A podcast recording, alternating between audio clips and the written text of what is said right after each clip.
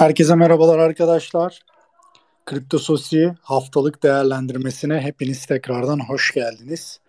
Ee, bildiğiniz üzere önce bir selam veriyoruz. Sonra birkaç dakika herkesin toparlanmasını, e, Space'in linkini paylaşmasını bekliyoruz. Dolayısıyla birkaç dakikanızı rica edeceğim. Ondan sonra başlayacağız.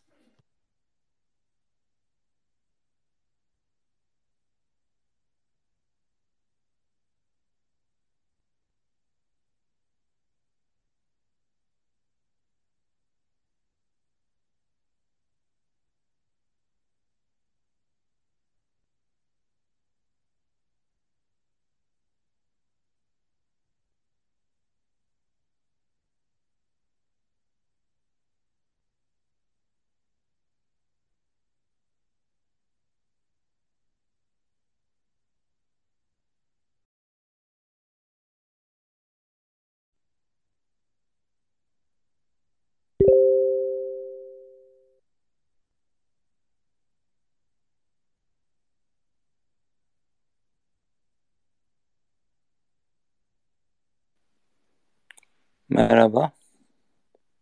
Sesim geliyor mu acaba? Merhabalar, hoş geldiniz. Hoş bulduk Erhat Bey. Hoş geldiniz. Ee, öncelikle bu imkanı verdiğiniz için çok teşekkür ederiz. Biz SMA tip 1 hastası Barış Bebek için buradayız. Ee, ben, Ufuk Bey evet, değil ben mi? Ufuk, Ufuk Bey. Ufuk, e, Barış'ın gönüllüsüyüm. Hanifi Bey de Barış'ın babası da birazdan gelecek. Ee, Tamam. Nasıl yapalım Bey, anlatmaya başlayalım mı? Şimdi şöyle, şöyle ben size söz vereceğim zaten. Yayınımızı öyle başlatacağız. Şimdi bir iki dakika normalde bekliyoruz herkesin toparlanmasını. Ee, Barış'ın babası Hanifi Bey'den de lütfen rica edin. Ee, konuşmacı olmayı talep etsin ki görebileyim onu. Aksi takdirde göremem konu, e, dinleyiciler arasında. O şekilde yapalım. Ben size söz vereceğim zaten. Tamam Hanifi Bey şu an arkadaşlar aşağıdaki arkadaşların yardımıyla birazdan size talebi iletecektir. Teşekkür ederim. Ben beklemeye geçiyorum. Tamamdır. Tamamdır. Geldi bu arada Hanifi Bey.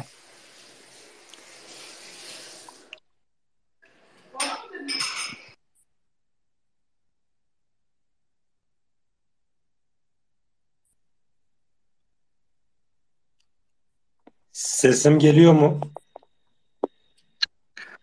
Hanifi Bey merhabalar, hoş geldiniz. Merhabalar, hoş bulduk. Öncelikle çok teşekkür Ya, ediyorum. Allah razı olsun. Eyvallah. Sizlerden de dilerseniz ben bir e, duyuru yapayım öncelikle. Buyurun. E, bu, şimdi dostlar, e, Hanifi Bey SMA hastası, e, Barış evladımızın babası. Ee, biz bu etkinliklerimizde biliyorsunuz özellikle kanayan bir yara bu SMA konusu Türkiye'de. Ee, o yüzden de biz elimizden geldiğince biz ve bir sürü e, kripto sever ve aynı zamanda kripto influencerların hep yaptığı bir şey bu. Ee, biz de geçen gün e, bir aile dostu benimle irtibata geçti. Elbette yaparız dedim. Ee, yani burada e, Hanifi Beylere bir Barış'ın durumunu birazcık anlatmasını rica edeceğiz. O deyim yerindeyse fırsatı vermiş olacağız. Seslerini duyurmalarına vesile olacağız. Aynı zamanda da e, kendilerine e, bu benimle görüşen e, aile dostları aynı zamanda bir kripto para cüzdanı da e, o kripto para cüzdanının da det yukarıda paylaşacağız. Burak sen eğer ekleyebilirsen abi o tweet'i çok memnun olurum. Ee, orada e, şu anda zaten hani Bey anlatacak oldukça büyük bir miktarı toplanmış paranın ama kalan bir miktar var. E, onun için de biz kripto, Türkiye kripto topluluğu olarak böyle kampanyalarla destek olmaya çalışacağız evladımıza. E, şimdi bir Hanifi Bey'e vereceğim sözü. Kendisi birazcık evladının durumundan bize kısaca bahsetsin. Ondan sonra Burak da yukarıya dediğim gibi tweet'e ekleyecek. Ondan sonra Paylaştım Ömer. Tamam. Şu yukarıda tweet paylaştım. Tamamdır. Teşekkür ediyorum. Yukarıdaki tweette dostlar e, şey var. Evladımıza açılan kripto hesabının şeyleri e, e, kodları var. Oradan direkt böyle şey kod okutarak Haşkot'u okutarak e, transferinizi yapabiliyorsunuz. Aklıma gelmedi. Barkod, barkodunu okutarak transfer yapabiliyorsunuz. E, Hanifi Bey, e, dilerseniz siz bize birazcık Barış'ın durumundan bahsedin. E, te, tedavi süreciyle alakalı ne kaldı, ne yapacağız? Bunlardan birazcık bahsedin. Ee, öncelikle tekrardan teşekkür ediyorum. Allah razı olsun. Arkadaşlar hepiniz hoş geldiniz. Barışımız için buradayız. Barışımız SMA tıp bir ölümcül kas hastası. 18 ee, günü kaldı 2 yaşına gire. 2012'de bu hastalıktan 11 bir evladımı kaybettim. Şimdi mücadelem barış için aynı hastalıktan kaybettim. Kampanyamız şu anda yüzde 85'te. Bugün yüzde 85 olduk. Yüzde 15'lik bir dilimimiz kaldı. Biz 10 gün içinde bu kampanyayı bitirip barışımızı tedavisine götürmemiz gerekiyor. Bunun için sizlerin desteğinize ihtiyacımız var. Kampanyamız valilik izinlidir. Lütfen sizler de Allah rızası için elinizden geldiği kadar, gücün yettiği kadar bu mücadelemizde bize destek olursanız Allah rızası için bir baba olarak çok mutlu olurum. Çünkü Yüce Rabbim kimseye evlat acısı vermesin. Kimseye evladıyla sınamasın. Evlat acısı gibi zor bir şey yok. Ben gördüm, tattım bunu. Yüce Rabbim bir daha tattırmaz inşallah. Sizlerden destek talep ediyoruz. Sizlerin de desteği olsun. Ee, çok az bir zamanımız kaldı. Ee, iki yaşından önce alması daha da etkili. Ee, ama e, kilo sınırı var. Ee, 10-3,5 kilonun, kiloyu geçerse Barış bu tedaviyi alamayacak. Barış şu anda 12 kilonun üstüne çıktı gibi tahmin ediyoruz. Çünkü evde olduğu için dartamadık. Evde şu anda cihazlara bağlı. Evde evde de e, hastaneden bir farkı yok. Şu anda 4-5 tane cihaza bağlı. Bu şekilde herhangi bir tedavisi burada yok. E, tek tedavimiz yurt dışında Zorgensema %98 etkili bir ilaç. Şu ana kadar gidip alıp geri gelen bebeklerimiz oldu. Ee, Yüce Rabbime şükürler olsun. Bu taraftan yatalak giden bebeklerimiz tedavisini aldıktan sonra o taraftan e, yürüyerek gelenler var. Şu anda yerinde durmayıp oynayanlar var. Biz de önce Allah'ın izniyle sonra sizlerin desteğiyle istiyoruz ki barışımızda o günleri görelim. Lütfen sizlerden destek bekliyoruz. Dediğimiz gibi kampanyamız valilik izinlidir. %85'ini bugün %85 olduk. %15'lik bir dilimimiz kaldı. Lütfen Allah rızası için destek olalım. Hanefi Bey, e, bizi dinleyen arkadaşlara e, zaten söyleyeceğiniz her şeyi söylediniz. Bilgilendirme için de teşekkür ederiz. E, arkadaşlar herkesin elinden az da olsa bir şeyler gelir diye düşünüyoruz. E, kimisi için 10 dolar 10 USDT yollamak mümkündür. Kimisi için 500 USDT yollamak mümkündür. Herkes kendi imkanını kendisi bilir ama burada bir gördüğünüz üzere bir çaresizlik söz konusu. Ee, bu evladımız için bir şeyler yapmamız lazım. Ee, bizler nacizane vesile olmaya çalıştık. E, umalım faydamız olsun. E, tekrardan teşekkür ediyoruz Hanifi Bey katılımınız için. Ufuk Bey sizlere de desteğiniz için, irtibatınız için teşekkür ediyoruz. E, bu süreçte bizler e, bize düşen neyse yapmaya hazırız. Onu tekrardan söyleyeyim. Gerekirse önümüzdeki hafta yine gündeme getiririz bunu. E, bir şekilde bakalım fayda sağlayabilecek miyiz? E, Başka eklemek istediğiniz bir şey var mıdır Ufuk Bey, Hanifi Bey? Ee, Erap Bey çok teşekkür ederiz bize bir imkan sağladığınız için. Ee, şunu da belirtmek istiyorum. Ee, şu an başa tutturulan e, tweetin dışında bizim dün de attığımız bir tweet var. Orada direkt e, kopyalanabilir bir şekilde e, bizim hesap şeylerimiz de var. Bağlantı kodlarımız da var. E, yardımcı olmak isteyenler QR koddan e, bu işi e, uygulamada zorlanacak kişiler oradan direkt kopyala yapıştır şeklinde de yapabilirler. E, e, Hanifi Bey'in dediği gibi de yani son zamanlardayız. Evet son düzlükteyiz ama günümüz de e, giderek azalıyor. Dolayısıyla hani e, sizlerden e, de, imkanınız ölçüsünde destek bekliyoruz. İnşallah e, güzel bağışlar olur. Biz çok teşekkür ederiz bize bu imkanı verdiğiniz için. Sesimizi duyurabildiğimiz için. Çünkü bu aile Elazığ'da bir köyde yaşayan, çiftçilikle uğraşan bir aileydi. Şu an e, biz gönüller olarak e, hastaneye yakın olsun diye Elazığ merkeze nakillerini sağladık. Elazığ'dayken e, köyde internet çekmeyen koşullar altında yaptıkları yayınlarla bağış toplamaya çalışan bir aile. Dolayısıyla o koşullardan bu koşullara bu imkanlara ulaşabilmiş ulaşabilmiş olmak gerçekten bir mucize. Ben tekrar teşekkür ediyorum. Hepinizin desteğini bekliyorum. Çok sağ olun. Estağfurullah. Sadece e, bizim burada yapabildiğimiz vesile olmak ve şahsi olarak yapabileceğimiz destekler. E, ama bu toplulukla olacak bir şey. E, umalım katılım çok olur. E, bizler e, önümüzdeki günlerde tekrardan tweet de atarız bunlarla alakalı. Ufuk Bey sizlerle irtibatta olalım. Çünkü yayınımıza katılamayan insanlar var. E, onların da görmesini sağlayabiliriz. E, hayırlısı olsun diyelim. İnşallah en kısa zamanda e, ilacın tutarı toplanır ve tedavi alabilir evladımız. E, teşekkür ediyorum tekrardan katılımınız için. Hayırlı akşamlar diliyorum. Biz teşekkür ederiz. Hayırlı akşamlar. Sağ olun. Çok teşekkür ediyoruz. Allah razı olsun. Sizlerden de, sizlerden de. Evet dostlar şimdi e, normal yayınımıza geçeceğiz. Bu akşam Murat abi bizimle değil, Burak, ben ve Kerem sohbet etmeye çalışacağız. E, neler var piyasada, gelişmelerden sizlere bahsedeceğiz. E, öngörülerimizi paylaşacağız her zaman yaptığımız gibi. E, umarız faydalı bir yayın olur herkes için. E, şimdi öncelikle Kerem seninle başlamak istiyorum abi eğer müsaitsen. Müsaitim abi buyur.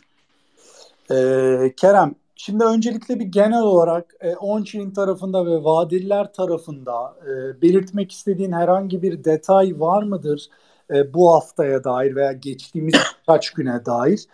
E, birincisi bu. İkincisi de sentiment tarafında e, paylaşım yaptığım bir konu var. Onun şu anda duygu durumu ölçmek için önemli olduğunu düşünüyorum. Ondan da bize kısaca bahsedersen çok memnun olurum. Tabii. Şimdi aslında e, on-chain yani vadeli tarafta e, yani long short tarafına biraz odaklanırsak orada çok bir hareket olmadığını söyleyebilirim. Zaten uzun zamandır hareketsiz ilerliyordu. Yani e, oldukça düşük hacimlerle ilerliyordu. Ne çok fazla long ne çok fazla short var. Bence dengede ilerleyen bir durum var ama tabii ufak oynamalarda piyasa sert hareketler yapabiliyor. Ama onun haricinde bir tarafa yoğunlaşmış bir bakış açısı yok. Şu an piyasada bir yarıya bölünmüşlük söz konusu. Yani bu yarıya bölünmüşlüğün de tabii daha genel kapsamdan bakıldığında şöyle olduğunu söylemek lazım. E, bence herkes risklerin farkında az çok. E, bu riskler neler? Tabii para politikası değişiklikleri, savaş durumu vesaire gibi riskler. Şimdi yavaş yavaş e, tabii bir iyileşme dönemi oldu. Yani özellikle Fed'den beklenen hamlenin gelmemesi bize iki aylık bir süre daha verdi. Mayıs ayına kadar en azından. Şimdi ufak ufak orada da hareketlenmeler başlayacak tabii. Burak anlatacaktır onları da. E, ama e, aynı zamanda savaş durumunda da tabii bir iyileşme oldu. Yani e, bir en azından barış masası kuruldu. E, işte Amerika'dan Dışişleri Bakanı'nın açıklaması hani barış görüşmelerinden olumlu sonuçlar çıkarsa e, yaptırımları kaldırabiliriz şeklinde bazı açıklamalar da oldu.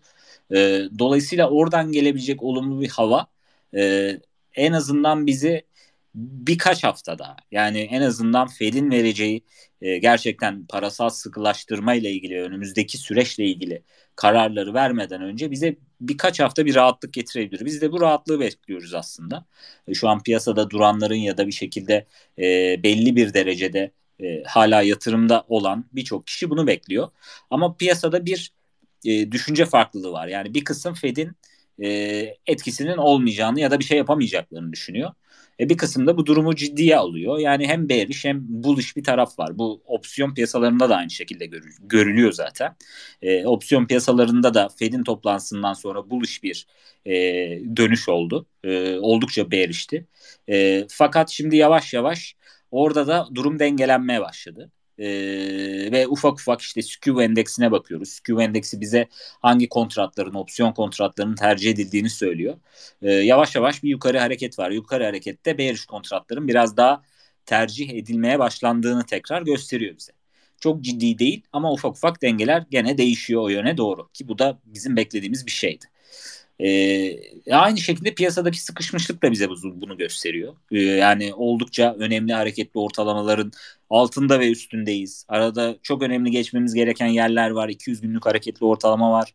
Ee, o geçilirse evet farklı şeyler konuşabiliriz. Ama geçilmediği takdirde oradan reddediğimiz takdirde gene bambaşka bir senaryo konuşmamız lazım.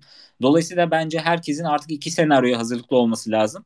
Ee, ve ben kendim için ayarladığım takvimde yani maksimum belki bir 2-3 hafta gibi bir tarih aralığı tanımlıyorum en azından. Ki hani piyasada %50 portföyde bulunma, bulunuyor olmama rağmen e, böyle bir şey tanımlıyorum kendime. Ki riskleri biraz daha azaltmanın e, tarafına bakıyorum. Ama tabii burada e, benim beklediğim bazı seviyeler de var. Yani bir şeyler olumlu giderse bizim buradan bir 50-52 seviyeleri arasında e, en azından e, ufak bir e, hareket yapmamız. Ya ben, ben ufak diyorum. Kimine göre çok yüksek bir hareket olabilir bu tabii ki ama bence ufak bir hareket.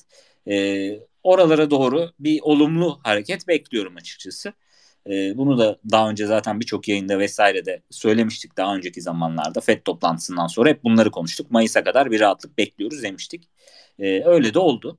E, şimdi yavaş yavaş evet konuşmalar başladı. Ama duygu durumu ona değineyim. E, Duygu durumu verisi şöyle bir veri. Şimdi geçmişte tabii daha farklı yöntemlerle bunlar inceleniyordu ama artık çok daha e, teknolojik yöntemlerle, algoritmik botlarla, e, Telegram, Twitter, e, Reddit gibi önemli Bitcoin'in konuşulduğu ortamlarda bu duygu durumlarına bakılıyor. Yani tekil kullanıcılar üzerinden yapılan yorumların ne kadar pozitif ya da negatif olduğuna bakılıyor. E, burada gördüğümüz veri pazar günü, pazartesi günü e, evet enteresan da oldukça olumsuz. Yani neredeyse 20 Mart'ta e, piyasanın 6000 yani BTC 6K iken 3K'ya düştüğü işte Covid'in olduğu ortamdaki olumsuzluktan sonra ilk defa bu kadar olumsuz bir hava var piyasada. Ama tabii ki bu olumsuzluk kimin tarafında? E, sosyal medyada kimler var derseniz küçük yatırımcılar var. Yani orta, maksimum orta diyebileceğimiz ama küçük yatırımcılar var. Yani bunların duygu durumlarının oldukça negatif olduğunu görüyoruz. E, Dolayısıyla enteresan bir metrik. Yani ama bu metrik bize şunu söylüyor. E, genelde işte 2020'den 2000 yani hatta boğa sezonunda bizim 2021 döneminde yaşadığımıza bakarsak duygu durumları hep tepelerde çok yüksek seviyelere ulaşmış.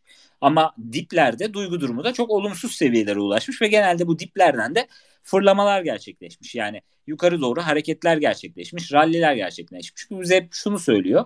E, küçük yatırımcının rallileri yakalayamadığı, e, diplerde hep çok olumsuza gitti ve olumsuz da beklerken de rallilerin başladığı ama rallinin sonlarına doğru çok olumlu bir havaya büründüğü yani buna FOMO diyebiliriz.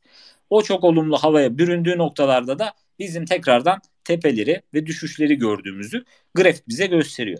Ee, bu anlamda ben birçok ortamda bunu görüyorum. Yani e, bundan belki bir ay önce, iki ay önce hatta Kasım'dan beri e, hani ben az çok bearish e, bir bakış açısındaydım. E, ve hani fiyatın hep düşeceğini işte 60K'lardan belki 55K'lardan itibaren konuştuk ve verdiğimiz seviyelerde 40K seviyeleri hani maksimum test edebileceği 34-33 seviyeleri hani çok ekstrem durumları da konuştuk tabii ki ama onlar şu an masada değil en azından.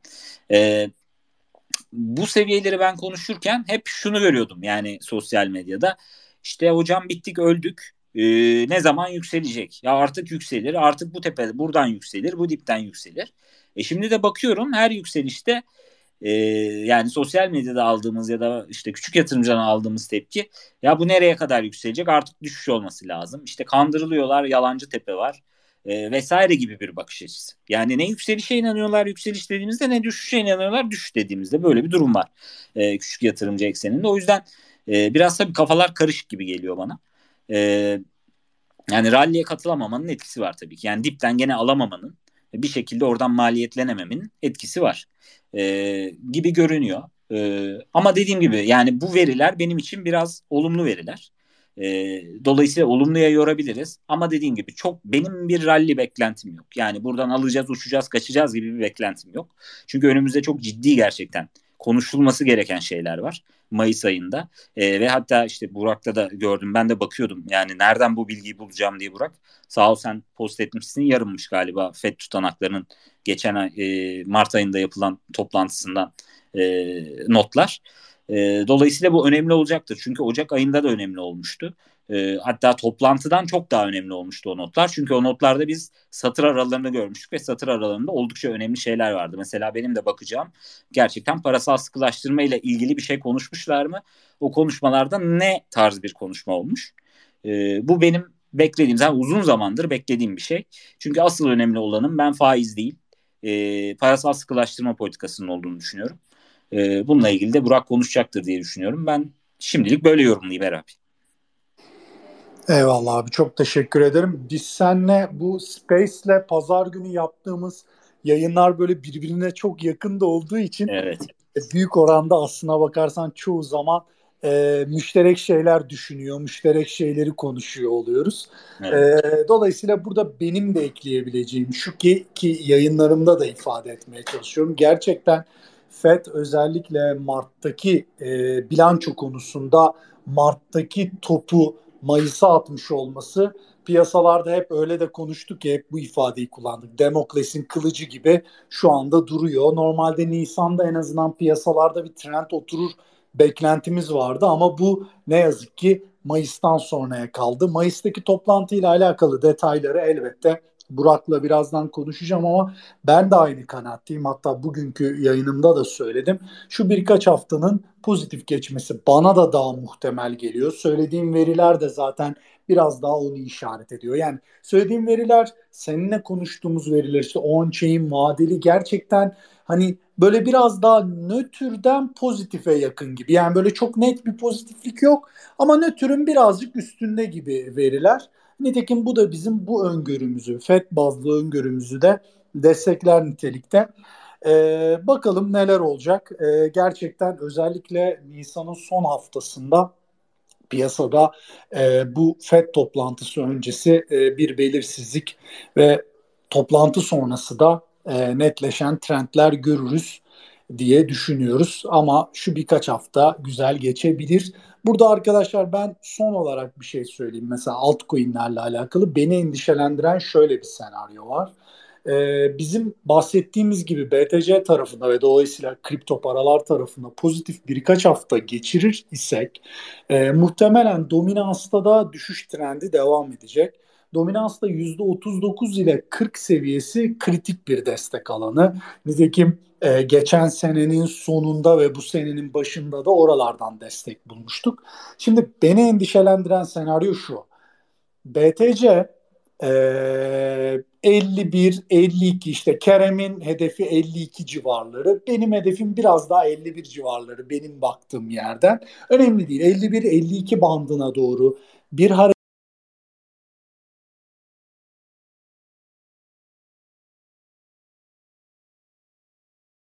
Eğer dominans destek seviyede olursa bu altcoin'ler açısından gerçekten hiç hoş bir senaryo olmaz dostlar. Onu söyleyeyim çünkü böyle bir BTC düzeltmesinde dominans BTC'nin düzeltmesiyle beraber yükselir ki bu yükselmede zaten altcoin tarafındaki tedirginlikten kaynaklanır. Burada gerçekten can yakıcı şeyler olabilir. Önümüzdeki haftalarda bunu da konuşmaya devam edeceğiz. O yüzden evet. hep aslında diyordum yani bu bu da senaryolardan biri. Hep diyordum keşke dominans BTC ile olabildiğince çok yükselse ama olmadı. Dominansta ne zaman desteğe yaklaşsak bu düzeltme fikri beni rahatsız ediyor. Kerem bununla ilgili bir şeyler eklemek ister misin sen de? Abi beni de son günlerde zaten ben de yazdım pazartesi günü. Beni en çok rahatsız eden konu bu açıkçası. E, çünkü ben şu formasyonu hiç sevmiyorum. Yani Bitcoin'in gerçekten zorlandığı ama altcoin'lerin e, böyle ufak ufak şov yaptığı işte bazı altcoin'lerin hatta e, belki all time high ama kimler bunlar? Çok elle tutulur şeyler. İşte Solana belki all time high değil tabii ki ama e, son zamanlarda belki 4-5 aydaki en yüksek seviyelerinden birini görüyor. İşte Terra all time high yapıyor. E, ya da birkaç tane daha böyle çok e, hacmi yüksek diyebileceğimiz proje yapıyor. Ama yani dominans düşüyor ve senin de bahsettiğin gibi ben de 39-40'ı çok önemsiyorum. 2017-2018'den beri e, çok gerçekten e, net çalışmış bir E, 39-30-40 e, seviyesi var. E, ve bu formasyon gerçekten iyi değil. Yani bu bana hep işte böyle Mayıs tarzı işte Bitcoin'in e, düşüş e, ya da ortalarda takıldığı, altcoin'lerin yükseldiği, piyasanın bir şekilde shitcoin diyebileceğimiz, e, shitcoin de demeyeyim hepsine tabii ki ama benim için kötü projeler olarak adlandırabileceğim projelere akın yapması, e, bir şekilde onlara tepeden maliyetlenmesi. Yani çok hızlı olur bu. Yani o olursa da Bitcoin bir noktada işte bir düşüşe başlarsa 39-40 seviyelerinden e, o noktada altcoin'lerle beraber dominansın yani hem Bitcoin'in dominansı artacak hem altcoin'lerin dominans yani dominans grafiği yukarı doğru hareket edecek ama Bitcoin düşecek altcoin'ler ondan 3-4 kat hızlı düşecek. Dolayısıyla buna gerçekten dikkat edilmesi lazım. Bu piyasada bir güçsüzlük emaresi benim için ve genel itibariyle de bu korku e, gerçekleşmiştir. Yani bu bu genelde oluyor. E, bu, bu, bu o yüzden bu senaryoyu görmek istemiyorum açıkçası. Ama e, böyle bir senaryo var. Dolayısıyla o dominans da çok sıkı takip edilmeli. Altcoin'lerin performansı sıkı takip edilmeli. E, bence belli bir e, süre sonra da mutlaka stopla ilerlenmeli e, diye düşünüyorum eğer. Kesinlikle yani buralar gerçekten arkadaşlar BTC'deki bu birkaç hafta e, pozitif e, görünüm e, bu esnada altcoin'lerde de pozitif hareketlere sebep olacaktır. Nitekim geçtiğimiz hafta güzel hareketler oldu. Biz de mesela Kripto Sosi'de e, altcoin'leri inceliyoruz üyelerimizle birlikte. Yani mesela şöyle bir örnek vereyim. Şimdi mesela yüzde 40, 50, yüzde 100 hatta belki yüzde 100 falan yaptı. Böyle güzel marjlar yakaladığınız tradingde güzel marjlar yakaladığınız altcoin'lerde mutlaka ve mutlaka kar realizasyonu yapmayı ihmal etmeyin arkadaşlar. Şu anda e, işte Kerem'in de anlattığı, birazdan Burak'ın daha detaylı da değineceği para politikalarındaki bu kadar majör değişikliklerin olduğu bir dönemde daha o toplantı tam netleşmeden işte trend kendini belli etmeden böyle altcoin'lerde aldığınız altcoin'lerde hırslı olunacak bir dönemde değiliz. Gerçekten şöyle bir strateji izlenebilir. Sallıyorum işte bin dolarlık bir altcoin aldınız. Ee, işte yüzde 40 yaptı. 1400 dolar oldu. 1400 dolarda ne yapmak lazım? En azından o koyduğunuz parayı 1000 dolarlık kısmını o altcoin'i satıp 400 dolarlık kısmını bırakıp bu şekilde bir risk yönetimi yapmanızı tavsiye ediyorum. Aksi takdirde şu anda piyasanın verdiklerini piyasa bu bahsettiğimiz senaryo olursa misliyle geri alacaktır. Onu lütfen unutmayınız diye bir tavsiyede bulunayım. Burak seninle devam edelim abi. Eğer müsaitsen buradaysan. Eğer sesin kesildi. Ben mi duymuyorum sadece. Kerem sen duyuyor musun? Ee, ben duyuyorum Eralp'i. Pa- pardon ben Sen duyuyor musun? telefonum, telefonum çaldı çok özür diliyorum. Ee, onun için olmuştur.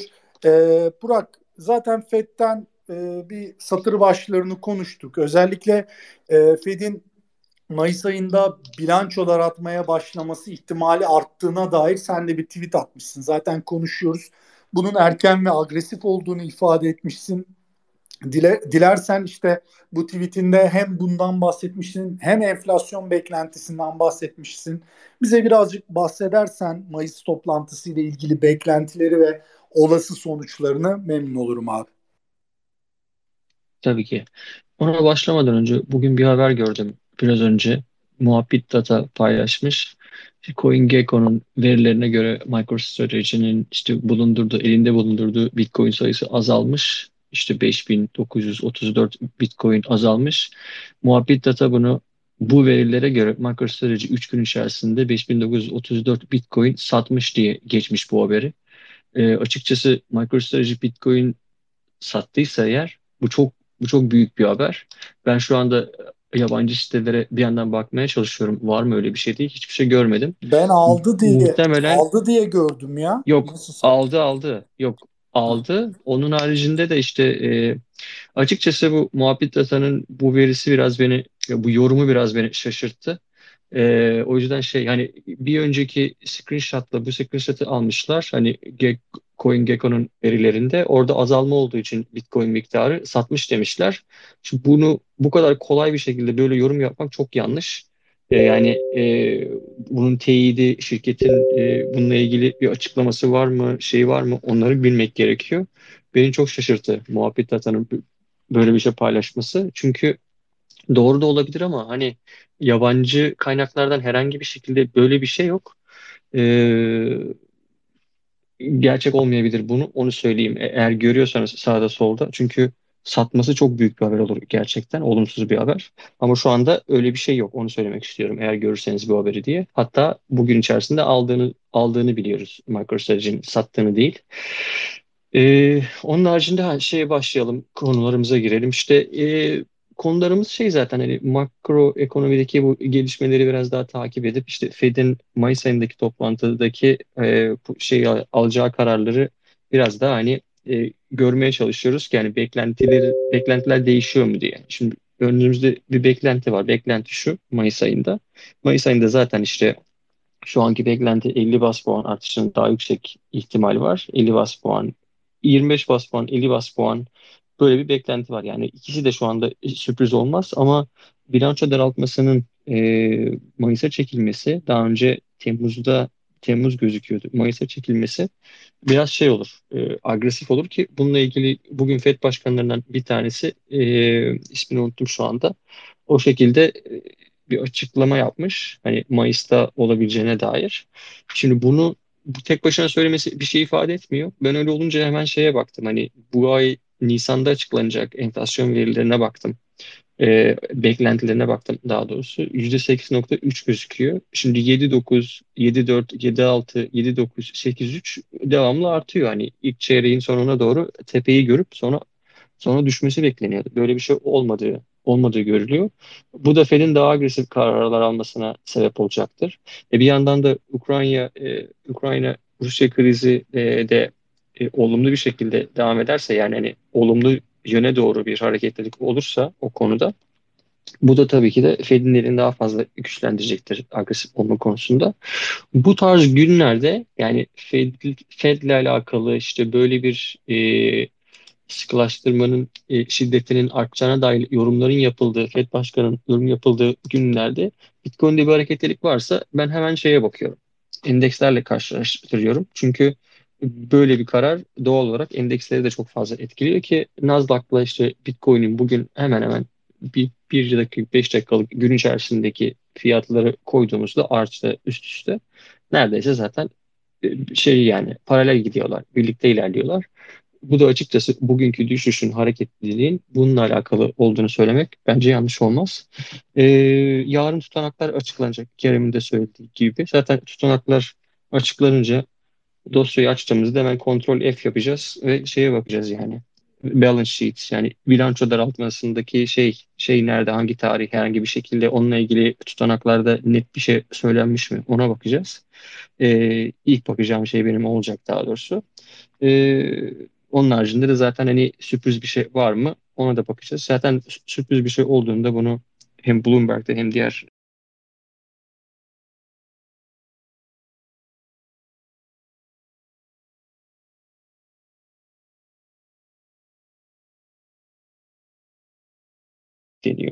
E, Strike'ın CEO'su Jack Muller duyuru yapacak. BitPay'in duyurusu, e, CEO'su orada olacak. O duyuru yapacak. Yani birkaç tane önümüzdeki 3-4 gün içerisinde konferanstan kaynaklı olarak uzman coin'den bu arada takip edebilirsiniz. Onlar canlı konferanstaki videoların büyük bir kısmını Türkçe dublajla yani şeyle çeviriyle canlı verecekler. Ee, burada söyleyebilirim. Ben de bu akşam şimdi uçağa binip bu yayından sonra Miami'ye gideceğim. Dört gün boyunca oradan yayınlar yapacağım. Uzman Coin'le. Ee, Kripto Sosyal'de yarınki yayınımızı oradan yapmak için e, şu anda ayarlamaya çalışıyorum hem yeri. Önce bir, bir gidip görmem gerekiyor. Ee, yer ve zamanla alakalı bir sıkıntı olacak mı diye. Ama yayınımızı da orada yapacağız. Oradan yapacağız. Oradan orada herhangi bir gelişme olduğunda zaten e, canlı bir şekilde hem Kripto Sosyal'den hem hem uzman coin'in canlı videolarına bağlanarak e, yayınlarına bağlanarak oradan paylaşacağız. E, bunun haricinde benim söyleyeceğim bir şey yok açıkçası. Toparlamış oldum her şeyi. Bir de bu makro gelişmelerle ilgili olarak hani olumsuz bir e, gelişmeleri teyit edecek başka bir şey de mortgage faizleri 2018'den bugün bugüne ilk defa ortalama yani mortgage faizleri 30 yıllık %5'in üzerine çıktı bugün. Bu da açıkçası şeyi gösteriyor yani hani e, rızıklaştırmanın faiz arttırmasının yani bu hikayeyle şey örtüşen bir gelişme bu. Ondan bahsediyorum. E, daha fazla ayrıntısına şeye girmeye şu anda gerek yok. Bence bu toparlama, özet herhalde yeterlidir. Bence son derece yeterli abi. E, açıkçası yani geçen haftadan bu zamana böyle çok konuşmaya değer e, bir şey var mıydı? Bizim gözümüzden kaçtığını pek sanmıyorum. Ama işte Fed'i konuştuk. E, Kerem vesilesiyle sentiment'ı konuştuk. En azından bizim baktığımız tarafta daha böyle e, çok konuşmaya değer bir şey yoktu gibi. E, dilerseniz eğer sizde uygunsanız birkaç arkadaşımızın sorusu varsa onları alalım e, ve ondan sonra da Space'imizi bitirelim. Olur abi. Olur uygundur. Tamamdır. E, dostlar sorusu olanlar lütfen konuşma talebinde bulunsunlar. E, birkaç soruyu da cevaplayalım. E, ondan sonra da bitirelim Twitter Space'imizi. Buyurun bekliyoruz.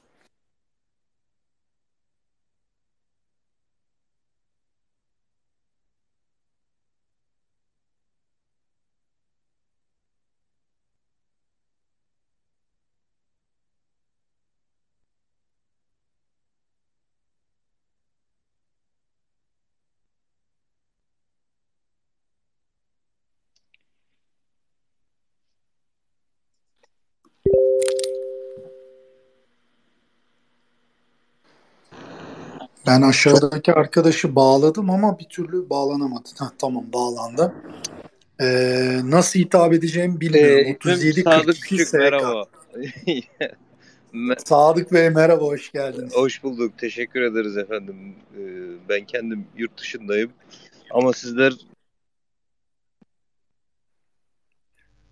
e, tatmin edici. Sadık Bey mikrofonunuzu kapatmış olabilir misiniz? Acaba duyamıyoruz şu anda sizi. e, şimdi piyasada iki çeşit görüş var. Bir e, Bitcoin için, bir e, Arkadaşlar siz duyabiliyor musunuz? Ben hiç duyamıyorum Sadık Bey. olabileceğini 44-45 seviyesi. Çok az geliyor ses. E, Çok az geliyor. 42-43'lere gelip de oradan alınabileceğini. Acaba sizlerin yorumunuz nedir? Sadık Bey çok özür diliyorum ama ben hiç anlayamadım ne sorduğunuzu. Sesiniz çok geriden ve boğuk geliyor. Bir e, telefonsa yanaşıp söyleyebilme şansınız var mıdır? Ha, e, şimdi geliyor mu? Evet evet şimdi, şimdi düzgün. Buyurun tekrardan sormanızı rica edeceğim. Hiçbir şey anlamadım çünkü. Özür dilerim. Kusura bakmayın. Benim hatam çünkü e, kulaklıkla konuşmam lazımdı. O açıkmış. Ben öbür hoparlörden konuştum. Özür dilerim. E, piyasada iki Tamam. çeşit görüş var. Bir e, görüş e, 45-46 ya da 44-500'lü e, üstü alım için uygun olacağı. E, bir görüşte e, 42 600 e, 43 500 arası alım için uygun olacağı yönünde. Acaba sizlerin fikriniz nedir? Bu alım için %100 nakitte olan birisi için nereden almak, girmek gerekir piyasaya şu anda, bugün itibariyle? Kerem sen cevap vermek ister misin abi? Söyleyeyim. Ee, şimdi şöyle bir kere vadeye göre değişir. Ee, yani uzun vadeli mi bakıyorsunuz, kısa vadeli mi bakıyorsunuz, orta vadeli mi bakıyorsunuz? Şimdi uzun vadeli dersen ben 2-3 sene, 5 sene, 10 sene dersen çok iyi seviyeler bu seviyeler. Yani bütün bütün bütün on-chain metriklerine göre e, bir sürü e, metrik dipte e, genel itibariyle uzun vadede baktığımızda buradan e, uzun vadede üzen e, durumlar yok. E, genelde hep yukarı giden bir Bitcoin e, grafiği olmuş geçmişi incelediğimizde. E, muhtemelen gene öyle olacaktır. Ama şimdi siz kısa vadede olabildiğince aşağıdan maliyetleneyim.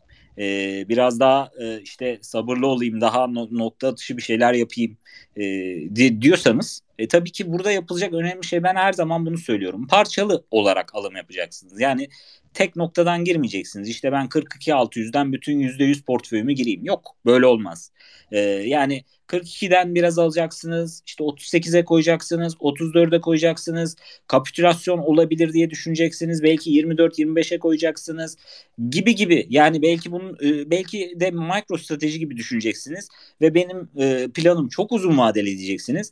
Aldığınız noktaları hiç hesaba katmayacaksınız ve e, Bitcoin maliyetlenmenizi yapacaksınız. Dolayısıyla Burada vade çok önemli. Kimin nasıl baktığı çok önemli. Açıkçası benim e, maliyetlenme modelim parçalı maliyetlenmedir. E, bu dönem ise benim için trading dönemidir. E, çünkü şu an için aslında bir trading range'deyiz. E, yaptığım alımları mesela ben de tek bölgeden yapmadım. Ben de uzun süredir %100 bekle %100 e, nakitte bekledim. E, 33-41 arasındaki bölgelerden aldım. Şu anda da satabileceğim noktaları bekliyorum ama gene %100 portföyümle almadım. Parçalı olarak aldım %50'sini doldurdum. %50 nakit tutmaya devam ediyorum. Yani e, olabildiğince risklerin olduğu dönemde eğer böyle ciddi bir boğa rallisi beklentisi olamayacak bir dönemdeysek ki bence birçok açıdan olamayacak dönemdeyiz. Tabii ki Bitcoin'den bahsediyoruz. Her an her ihtimal e, masadadır. Çünkü sonuç itibariyle e, e, yepyeni bir üründen bahsediyoruz. Bir şeylere çözüm olabilecek e, bir mekanizmadan bahsediyoruz. E, tabii ki insanların seçimi farklı olabilir ama geçmiş döngüleri incelersek, yaşadığımız boğa döneminin arkasını düşünürsek, makro politik riskleri düşünürsek e, şu an için hani ben alayım buradan işte buradan da işte 80'e 90'a 100'e gider. Benim bakış açım bu değil. Böyle bakan da olabilir tabii ki. Niye böyle bakıyorsun demem. Ama benim bakış açım bu değil. Dolayısıyla bu dönemi trading olarak değerlendirip e, Fed'in e, nasıl bir para politikası izleyeceğini öğrenip ondan sonra maliyetlenmeleri piyasaların koşullarına göre yapmak daha mantıklı diye düşünüyorum. Benim açımdan böyle. Teşekkürler. Rica ederim. Abi ağzına sağlık. Teşekkür ederiz. Şimdi bir diğer e, şeyi arkadaşımızı alıyorum. Coşkun Bey'i alıyorum şu anda.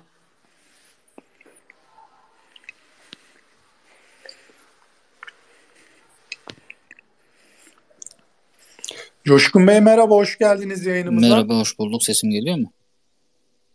Evet evet, gayet düzgün geliyor. Hmm. Buyurun. Hocam iyi akşamlar diliyorum. Benim sormak istediğim şey e, hani Metaverse'ün çok büyük bir hype'da olduğunu ve geleceğin de burada olduğunu düşünüyorum ben. Bu Mana, Decentraland işte Sandbox olsun. Geçmişte bir hareket yaptı ama şu anda mesela ben altcoin'leri incelediğimde hemen hemen hepsinde bu Adem Eve formasyonu var. Hani adada bu gerçekleşti işte diğer coin'lerde gerçekleşti ama bu Mana'da ve Sandbox'ta henüz yaşamadık. Hani bunu yaşamadan tekrar bir düşüşe mi gireriz yoksa bunlar da hareketini illaki yapacak mıdır ve bu coin'ler hakkında fikrinizi merak ediyorum. Teşekkürler. Ee, dilerseniz ben cevap Tabii, vereyim tabii. buna dostlar. Ee, şimdi zaten Burak piyasacı değil. Kerem piyasa konusunda senle sırayla cevap vereceğiz gibi gözüküyor. Ee, şimdi şöyle e, biraz önce hatır, eğer buradaysanız e, ben altcoin'lerle ilgili bir değerlendirme yaptım. Bir risk gördüğümü ifade ettim. Kerem de aynı kaygıyı paylaştığını ifade etti. Şimdi şöyle bu bahsettiğimiz kaygı yani BTC'nin önümüzdeki birkaç haftada pozitif olup işte bahsettiğimiz 51-52 bantlarına gidip bu esnada dominansla düşmeye devam edip çünkü şu anki trend o dominansta bir düşüş trendi var. Neden? Çünkü şu anda BTC'nin piyasaya şu noktada bile verdiği güven e, altcoin yatırımcısının iştahını kabartıyor. Dolayısıyla daha ciddi e, alımlar oluyor altcoin tarafında. O da dominansı düşüren bir faktör. Bu bildiğimiz bir şey. Şimdi dominans desteğe geldiği zaman işte o noktada BTC'de o beklediğimiz hedefler gelip bir düzeltme başlarsa orada ne Metaverse'ü ne DeFi'yi işte ne NFT'si hiçbiri bu trendten nasibini almadan kurtulamaz bir kere onu söyleyeyim. Yani bu genel bir altcoin değerlendirmesi. Bir kere onu söyleyeyim. Yani dolayısıyla mutlaka ve mutlaka işte dediğiniz gibi o vakte kadar sizin bahsettiğiniz varlıklarda pozitif yönde bir hareket olmaz ise bu senaryoda hiç olmaz. Bir kere onu söyleyeyim. Şimdi and Eve formasyonlarına gelince dostlar zaten and Eve e, şeylerden sonra bu e, kuvvetli düşüşlerden sonraki akümülasyon evrelerinde gerçekleşir. İlk direnç denenir. İlk direnç denendikten sonra da trading range'de oradan bir reddedilme olduktan sonra tekrar destek bulduğunda yukarı yönlü hareket eder. Yani şu anda altcoin'lerde çok söyleyen var e, bunu bu formasyonu. Yani bu formasyon bazlı bir fiyat beklentisi içine girmeyi ben gerçekçi bulmuyorum. Zaten bu formasyon hemen hemen her akümülasyon evresinden sonra oluşur. Ama bu formasyon oluştu diye illaki pozitif yönde her oluşan altcoin'de böyle bir hareket beklemek bana açıkçası çok mantıklı gelmiyor. Yani bu formasyonu zaten ben uzun vadede çok sağlıklı gördüğüm bir formasyonda değil onu söyleyeyim yani. Ee, şimdi Metaverse meselesine gelince de son olarak şunu söyleyeyim. Şimdi Metaverse evet elbette e, her geçen gün adını daha çok duyduğumuz, daha da çok duyacağı benzediğimiz işte şu anki internet akımı olan Web3'ün belki de şu anda en öne e, çıkmış trendinden bahsediyoruz. Evet ama e, sizin bahsettiğiniz projeler için söylemiyorum bunları. Onlar gerçekten iyi projeler olduklarını düşünüyorum Sandbox'ın falan. Ancak Metaverse kelimesinin altında yani haddinden fazla çöp proje var. Yani bunu Kerem seninle konuşmuştuk galiba öyle hatırlıyorum. Yani ya samimi söylüyorum 16 megabaytlık bilgisayarlarda o işte dır falan yazıp böyle oyun açardık ya. Yani o dönemki böyle üç boyutlu oyunlar vardı ya o kadar kötü oyunlar yapıyorlar Metaverse oyunu diye. Dolayısıyla çok fazla yani bu hype'tan yararlanmaya çalışan çok da fazla çöp proje olduğunu ben düşünüyorum. Dolayısıyla hani genel olarak bütün Metaverse projelerinde de pozitif yönde bir beklentim olmadığını da burada Metaverse özelinde de sizlerle paylaşmış olayım. Evet, ben, yani e, bu aslında piyasanın tümü için geçerli. Yani kimisi diyor ki işte ben NFT projesiyim, kimisi Metaverse projesiyim ya da DeFi'yim. Ama gerçekten yaptıkları o mu? Hayır. Bazen bu ismin arkasına da sığınıp e, Metaverse yazıyorlar oraya ve Metaverse oluyor. Evet bahsettiğiniz projeler onlardan değil. Ama şöyle düşünün. Yani bunlar daha çok yeni projeler. Yani bugün siz bir şirket kursanız düşünün 3. 4. ayında bu şirketin değerlenmeye başladığını ya da çok büyük işler yapacağınızı düşünün. E, bu çok mümkün ya da e, yani böyle bir, bir hayalci bir ortam bu. Do- dolayısıyla bunlar ileride tabii ki e, değerlenebilir. Ayakta kalan değerlenebilir. Ama bugünden itibaren ben yatırım yapacağım ve e, çok uzun sürede beklemeye hazırım ki yok olma risklerini bir şekilde düşme risklerini de almaya hazırım diyorsanız bu projeleri tabii ki uzun vadeli düşünebilirsiniz. Ama benim kendi kafamda şöyle bir şey yok. Yani e, alayım ben bugün bir altcoin'i e, ve 10 sene tutayım. Yani bunun riski gerçekten çok büyük. Çünkü biz ne silinen projeler ne giden projeler gördük. Metaverse'te de böyle bir temizlik olacak. Bütün altcoin'lerde de böyle bir temizlik yeri geldiğinde olacak. Çünkü birçok proje zaten başaramayacak veya söz verdiklerini tutamayacak e, ve silinecek. Yani e, dolayısıyla bu piyasa böyle bir piyasa. E, o anlamda mutlaka yani ben hep şunu söylüyorum. Bir portföy yapıyorsanız ve bu portföyde Bitcoin, Ethereum gibi ürünler yoksa bu portföy aşırı risklidir ve e, siz e, eğer bu anlamda psikolojinizi e, idame ettiremeyecek durumdaysanız ki kripto piyasasının psikolojisi gerçekten piyasalar arasında belki de en zor psikolojidir. Çünkü volatilite çok yüksektir. Yani bugün %100 kar yapabilirsiniz. Ertesi gün %200 zararda olabilirsiniz. Ve ciddi bir ayı dönemi geldiğinde bu zararları tuttuğunuz dönemde çok uzayabilir e, zorlu bir piyasa koşullarında bu piyasanın durduğu zamanlarda bu sizi çok zorlayabilir. Dolayısıyla olabildiğince portföyünüzü dengeli kurun. Yani %100 altcoin'de olmak bir yatırım modeli değil bana göre. Ama burada yatırım yapmak istiyorsanız, kriptoya gerçekten değer veriyorsanız mutlaka ciddi bir miktar BTC. Yani portföyünüzün bu arada hani 5-10 tane Bitcoin almanıza gerek yok. Yani sonuç itibariyle sizin portföyünüz 1000 liraysa e, 600 lirasıyla 650-700 lirasıyla Bitcoin alın. Üstüne biraz Ethereum alın. E, üstüne birkaç tane altcoin projesi 2-3 tane bulun ve onlara koyun. Bence böyle portföy yönetilmeli. Bu piyasada böyle yönetebilirsiniz. Psikolojinizi böyle e, sabit tutabilirsiniz ve vazgeçmemeye çalışabilirsiniz. E, benim genellikle piyasaya bakışım bu şekilde. Coşkun Bey. Teşekkür ediyorum. Ben de bir şey ekleyeyim bu arada. Bu arada Tabii. konuyu bak ben hiç konuşmadan benim konulara geldik işler gene bak. Ben getirdim Burak. Bak hiçbir şey söylemedim Bak, bak. Hiçbir şey söylemedim ben. Konu gene bak altcoin'lerdeki şeylere geldi. Aman Yani sen konuyu- aman sen aman sen altcoin'lerle yan yana durma aman. aman. Konuyu konuyu konuyu ben açmadım bak yani konu buraya geldi. Ya şeyi söylemek istiyorum yani. Ee, Kerem şey dedin yani bunlar işte şi- şirketler bir yatırım falan. Yani Türkiye'de e, ya da dünyada diyelim bu altcoin projelerinden alan yani kaç kişi bunlara bir yatırım amaçlı yapıyor ki zaten hani geçen bir, bir arkadaşımla konuşuyordum. Çanakkale'liyim ben Çanakkale'deki arkadaşım. Ee, ya bu şeyi hani insanların bu altcoin'leri alma e, biçimini şöyle değerlendirdi. Çok hoşuma gitti. Yani burada bedava bedava para dağıtıyorlar. Hadi biz de alalım. Hani şey yapmayalım, kaçırmayalım bunu gibi. Hatta biz biz çocukken onunla böyle sokak sokak böyle sokaklarda bisikletle gezerken bir yerlerde şey duyunca falan Mevlüt e, sesini duyunca hemen şey yapardık. Eve giderdik hemen bir tane kap alırdık. Hani burada bedava pilav dağıtıyorlar deyip pilav alırdık.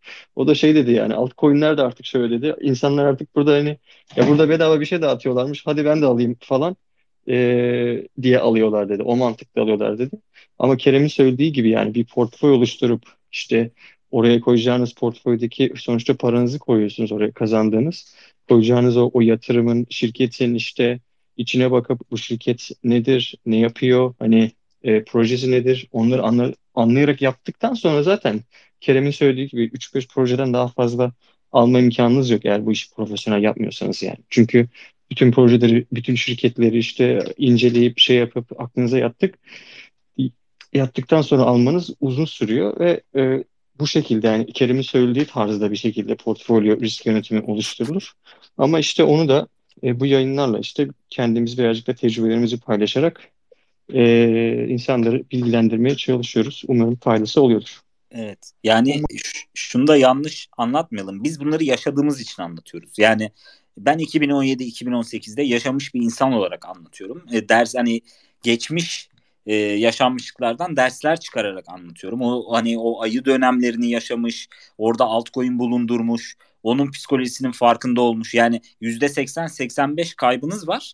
Hani aynısı olacak diye demiyorum ama böyle bir ihtimal varsa e, %80-%85 kaybın var ve e, ya satayım bitsin bu piyasa bitmiş moduna giriyorsunuz bir noktada. Yani ister istemez psikolojiniz oraya geliyor. E, çünkü çok uzun sürebiliyor yeri geldiğinde bu dönemler ya da bu olumsuz hava. Öyle bir haberler geliyor ki yani o haberlerin gelişi artık size zaten şunu dedirtiyor. Yani tamam bu piyasa bir daha ayağa kalkamaz. Kalkıyor. Ama uygun koşulların olması lazım. Uygun koşullar nedir? Mesela halving dönemleri. Şu an halving dönemlerinin sonuna geldik. E, halving e, en son yaşadığımız yani halving döneminin artık e, yavaş yavaş az, çok boğa yaşanan döneminin geçmiş döngülere göre sonuna doğru yaklaşıyoruz. Yani fiyatın düşmemesi zaten burada etkiyi görüyoruz. Yani kurumsalların etkisini görüyoruz. E, fiyatın buralarda kalmasının etkisini görüyoruz vesaire. Bu biraz daha düşmeyecek ya da dipleri görmeyecek demek değil tabii ki ama piyasanın çok daha sağlam kalabildiğini görüyoruz geçmiş döngülere göre. Ama bu genel bu gene altcoin'lerdeki riski sizin açınızdan azaltmıyor. Çünkü kurumsalların yatırım yaptığı asıl şey şu an Bitcoin. E, bir parça Ethereum. Ee, onun haricinde belki ilk onda gerçekten hacmi yüksek belli projelere bakabilirsiniz. Ee, bunlardan tabii ki daha sağlam kalacaklar. Olanlar sizin psikolojinizi daha sağlam tutacaklar. Ee, olabilir. E, altcoin yatırımı yapmayın demiyorum ama kesinlikle e, yani bir yatırım yaparken ne yaparsınız? E, ne bileyim Warren Buffett bir tane kitabını alın okuyun. Yani adam yatırım yapmadan o şirketin belki 3 sene, 4 sene, 5 sene her şeyini takip ediyor. O şirketin gidişatını, içeride neler döndüğünü e, ve birçok metrik çıkarıyor oradan gidişata dair, ne olabileceğine dair. Yani siz de bugün kazandığınız para bir Warren Buffett değilsiniz tabii ki ama kazandığınız para sizin için önemli. Yatırım yapacağınız o parayı kaybetmemek önemli. Psikolojinizi zorlamayacak olması önemli. Dolayısıyla e, siz de bir altcoin yatırımı yapacaksanız mutlaka Gerekirse sosyal medyadan uzun süre takip edin ama kendilerini takip edin. Projeyi takip edin. E, web sitelerine girin. Acaba sözlerini ve verdikleri sözleri tutuyorlar mı? Yani bir roadmap açıklıyorlar. Bir yol haritası açıklıyorlar. O yol haritasında söz verdikleri tarihlerde söz verdikleri şeyleri yapabiliyorlar mı? Gerçekten transparanlar mı? E, dağıtımı nasıl bu projenin? Yani gerçekten belli kişilere verilmiş 3-5 kişinin elinde çok yüksek coinleri olan, validatör sayısı 5-10 olan e, merkezi projeler mi? Yani bir anda satın satılınca sizin altında kalacağınız projeler mi? Yoksa daha merkeziyetsiz dağılım yapan, daha adil dağılım yapan vesaire projeler mi? Bunlar uzun takipler sonucu, araştırmalar sonucu ancak yatırımlara yönlendirilebilecek şeyler. Dolayısıyla kendinizi o anlamda hani küçük görmeyin. Yani birinden duydum alayım, işte sosyal medyada gördüm alayım değil. Gerçekten bir şey gördüyseniz üstüne düşün, araştırın. 3-5 ay geçsin, gerekirse fiyatı gitsin. Ama siz doğru yerden alımı yaparsınız. Yani bu piyasayı görüyorsunuz. Yukarısı da var, aşağısı da var. Yani her giden şey geri dönüyor. Aşağı giden şey de yukarı gidiyor. E, dolayısıyla kaçırdım e, duygusuna kapılmanızın, psikolojinizin buraya girmesine gerek yok. Siz araştırmanızı yapın. Doğru yatırımı doğru zamanda zaten yaparsınız diye düşünüyorum. Kesinlikle. Kesinlikle altcoin konusunda bayağı bizim de konuşmak istediğimiz şeyler varmış onu görüyorum. Ee, çok fazla bu yayınlarda altcoin'lere değin, değinmiyoruz. Genelde böyle genel piyasayı konuşuyoruz. Ee, ben de son olarak şunu söyleyeyim. Burak sen bir podcaster'dan bahsetmiştin. İsmi hatırımda değil ama e, bu altcoin'leri startuplara benzetiyor demiştin. Bana göre çok doğru bir tespit bu. Yani evet e, yatırım yaptığınız startup arkadaşlar e, bir şey olabilir. Microsoft olabilir. E, Apple olabilir. Yani bunlar mümkün. Ama istatistiki olarak bunlar düşük ihtimaller. Onları unutmamak lazım. Kriptoda da örnek verecek olsak yatırım yaptığınız proje bir AVAX olabilir. Bir Solana olabilir. Yani e, aradan böyle sıyrılıp e, bambaşka yerlere gelebilir. Tabii ki sizin bütçenizi de getirebilir. Ama şunu unutmamak lazım.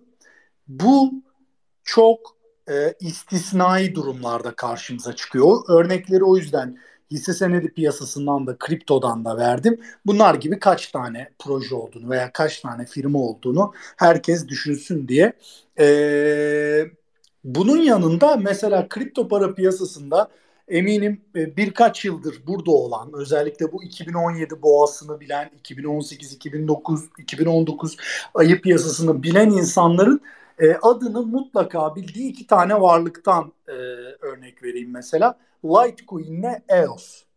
Yani bu Litecoin ile EOS eminim bu dönemleri yaşadıysanız ya bunları bunlar için yani e, anormal böyle pozitif yorumlar yapılırdı. İşte ikisinin de Ethereum'u da geçeceğine dair yorumlar yapılırdı. Başka başka işte yani şu anda detayına girmeyeyim ama Litecoin ile EOS 2020'de gümbür gümbür bütün piyasa all time high'lar yaparken Litecoin ile EOS all time high eski all time high seviyelerine dahi yanaşamadılar. Dolayısıyla bu piyasada her şey var arkadaşlar. İyi gördüklerinizin sınıfta kalması var. Meme coin diye saçmalık dediğinizin e, anormal prim yapması var. Burada önemli olan e, bireysel olarak işte riski yönetmek, portföy yönetmek. Yani meme coin mesela böyle bir e, şey bir duruş var. Prensip vari bir duruş var. İşte ben meme coin almam o ne falan. Arkadaşlar gerekiyorsa meme coin de alın ama batmasını o paranın batmasını göze alarak alın. Portföyünüzde de ona çok küçük bir yer verin. Yani burada işte yine dönüyoruz, dolaşıyoruz. Ben bugün Kripto Sosi'deki soru cevapta da bahsettim. Hep aslına bakarsanız bu yatırım meselesinin biraz da insanların e, şahsi şartlarıyla da alakalı olduğunu da e, orada da konuştuk. Burada da yine konuşayım. Bu biraz sizin şahsi şartlarınızla alakalı. Riskinizi belli ölçülerde yönetebildikten sonra dostlar kendi kararlarınızı kendiniz verin. Kerem'in söylediği gibi eğer bir projeyi uzun vadeli yatırım yapacaksınız 3 sene 5 sene taşıyacağım diyorsanız falanca fenomenin bu konuda yaptığı yoruma istinaden değil projeyi gerçekten anlayarak yapın ki burada da bakılacak çok fazla detay var. E, bunları öğrenip yaparsanız hiç problem yok. Önemli olan sizin paranız olduğunu unutmamak bunun sizin paranız üzerinde kimsenin sizden başka kimsenin iradesi olmadığını unutmamak kaybınızın da size ait, kazancınızın da size ait olduğunu unutmadan bu refleksle, bu vizyonla hareket etmek gerekir diye düşünüyorum. Hatırlarsın değil mi Kerem Litecoin'le Abi EOS'u. sen onları söyleyince benim aklıma ilk gelen coin XRP oluyor. Ah, ee, O da, o da ayrı bir mesele. yani XRP'nin ben hani ben de hani burada net bir şekilde söylerim. Biz de altında kalmış insanlarız XRP'nin. Çünkü beklenti öyle bir yer şimdi o zamanlar çok fazla sosyal medyada aktif değil bu kadar. Ee, hani konuşulan şeyler ve Reddit'te konuşuluyor. Yani konuşulan şey işte XRP 100 dolar olacak, Bitcoin olacak. Ya Bitcoin olacak ne de bugün baktığında gerçekten buna inanmış olman e, ya benim inanmış olmam ya da ona yatırım yapmış olmam gerçekten komik ama yapıyorsunuz bu hataları. Piyasayı bilmediğinizde, birilerinden akıl almaya çalıştığınızda e, böyle oluyor. O adam da kendine göre ne söylüyordur? Belki çok ciddi XRP yatırım vardır. 3 dolara geldiğinde o satarken biz alıyorduk. E, böyle bir durumdu yani. evet. E, XRP 150 dolar olacak diye yazan bir arkadaş var. yani çok basit abi. Yani bunu çok basit bir şekilde matematiğe dökebilirler. Yani arzına baksınlar. E, arzının dengesinden işte dolaşımdaki arzına, toplam arzına baksınlar. O arzda eğer 150 dolar olsa XRP bu piyasanın market cap'i yani e, ne kadar olurdu? Ne kadar olabilirdi? Düşünsünler. Bu gerçekçi ise yapsınlar yatırım. Ama bu gerçekçi değilse gerçekten e, yani burada bir sıkıntı var desinler, araştırsınlar. Yani bir tek dava değil XRP'nin üstündeki birçok şey var. E, dolayısıyla birçok projede de bu var. Yani XRP özelinde konuşmuyorum. Birçok projede bu var. Hatta bu dediğim iddiayı yazan arkadaş şey yazmıştı ya. Ee, nasıl bir manyak olduğumu bilin ona göre. E, yani. Hayır adam adam burada bir itiraf var yani. Hani, evet. ama ne yazık de, ki bayağı TT olmuştu. Neyse. E, bir de şey vardı ya herhalde. E, The Moon evet. bir e, The Moon diye bir şey vardı. Tam ismini unuttum da. O, öyle bir proje vardı işte Safe 0 nokta Safe moon ha. Safe moon. 0 0 0 0 evet. böyle bir bayağı bir sıfırlı ama sonunda bir var işte işte dolar karşılığı. şey diyor. Yani düşünsene ya şunun bir sent olması diyor. Bir sent olsa olmaz mı yani? Bir sent olamaz mı diyor işte. Bak Dogecoin diye bilmem kaç sent diyor. Ya sent olsa o SafeMoon Bitcoin'i falan geçiyor yani böyle katlıyor evet, falan evet. Bitcoin'i yani öyle bir şey. Ah, Ama işte yani. bir sent deyince böyle kulağa hoş geliyor. Ya bir sent de verir yani ne olacak yani Olu falan. Verir. Aynen o yüzden... öyle. Aynen öyle. Her şey olduysa yani işte e, Ethereum 2000 dolarsa, 3000 dolarsa, 4000 dolarsa o da 1 dolar olur ya da 1 sent olur şeklinde. Dostlar dilerseniz burada bitirelim. E, bir saat oldu Space'imiz. Bugün e, altcoin'leri de bayağı bir konuştuk. Yani Space'in yarısında altcoin konuştuk. Umarım arkadaşlar için de faydalı olmuştur. Son olarak arkadaşlar yayının başında biliyorsunuz Barış'tan bahsettik. Barış SM hastası bir evladımız. E, yukarıda e, şu anda e, ki Twitter Space'te yukarıda tweetini de paylaştık. O sayfaya girerseniz banka hesabı da var. Bizim paylaştığımız tweette e, USDT ve BUSD adresleri var. Ailesinin valilik onayı almış bir kampanya. Lütfen dostlar burada ihmal etmeyelim. Herkes elinden geldiğince 10 dolar, 50 dolar, 100 dolar, 1000 dolar herkesin kendi imkanları çerçevesinde destek olup e, ciddi paralar toplayabiliriz diye düşünüyorum Türk kripto topluluğu olarak. Herkesten son olarak bunu rica ediyorum. E, herkese hayırlı akşamlar diliyorum. Kerem, Burak teşekkür ediyorum katılımınız için. Güzel bir program oldu. Artık bir sonraki yayınımızı önümüzdeki 3-4 günde Miami'den yapacağız. Onu da haberini verelim. Ayarlayacağız evet, evet, evet. Güzel olacak. Canlı yayında şöyle ama bize güzel bir böyle bir Miami'yi de hani Acun Firar'da gibi izleyenler hissetsin anladın mı? Yani böyle güzel bir yerde yapabilirsek hatta şahane olur. Arkadaşlar biraz Şimdi, da böyle 2-3 gün yağmurlu olacak ama konferansın içinden yapacağım için konferans salonundan yapacağım. O yüzden güzel bir yer ayarlarım mutlaka. tamam. Tamam. Peki. Teşekkürler. Hayırlı akşamlar dostlar. İyi akşamlar.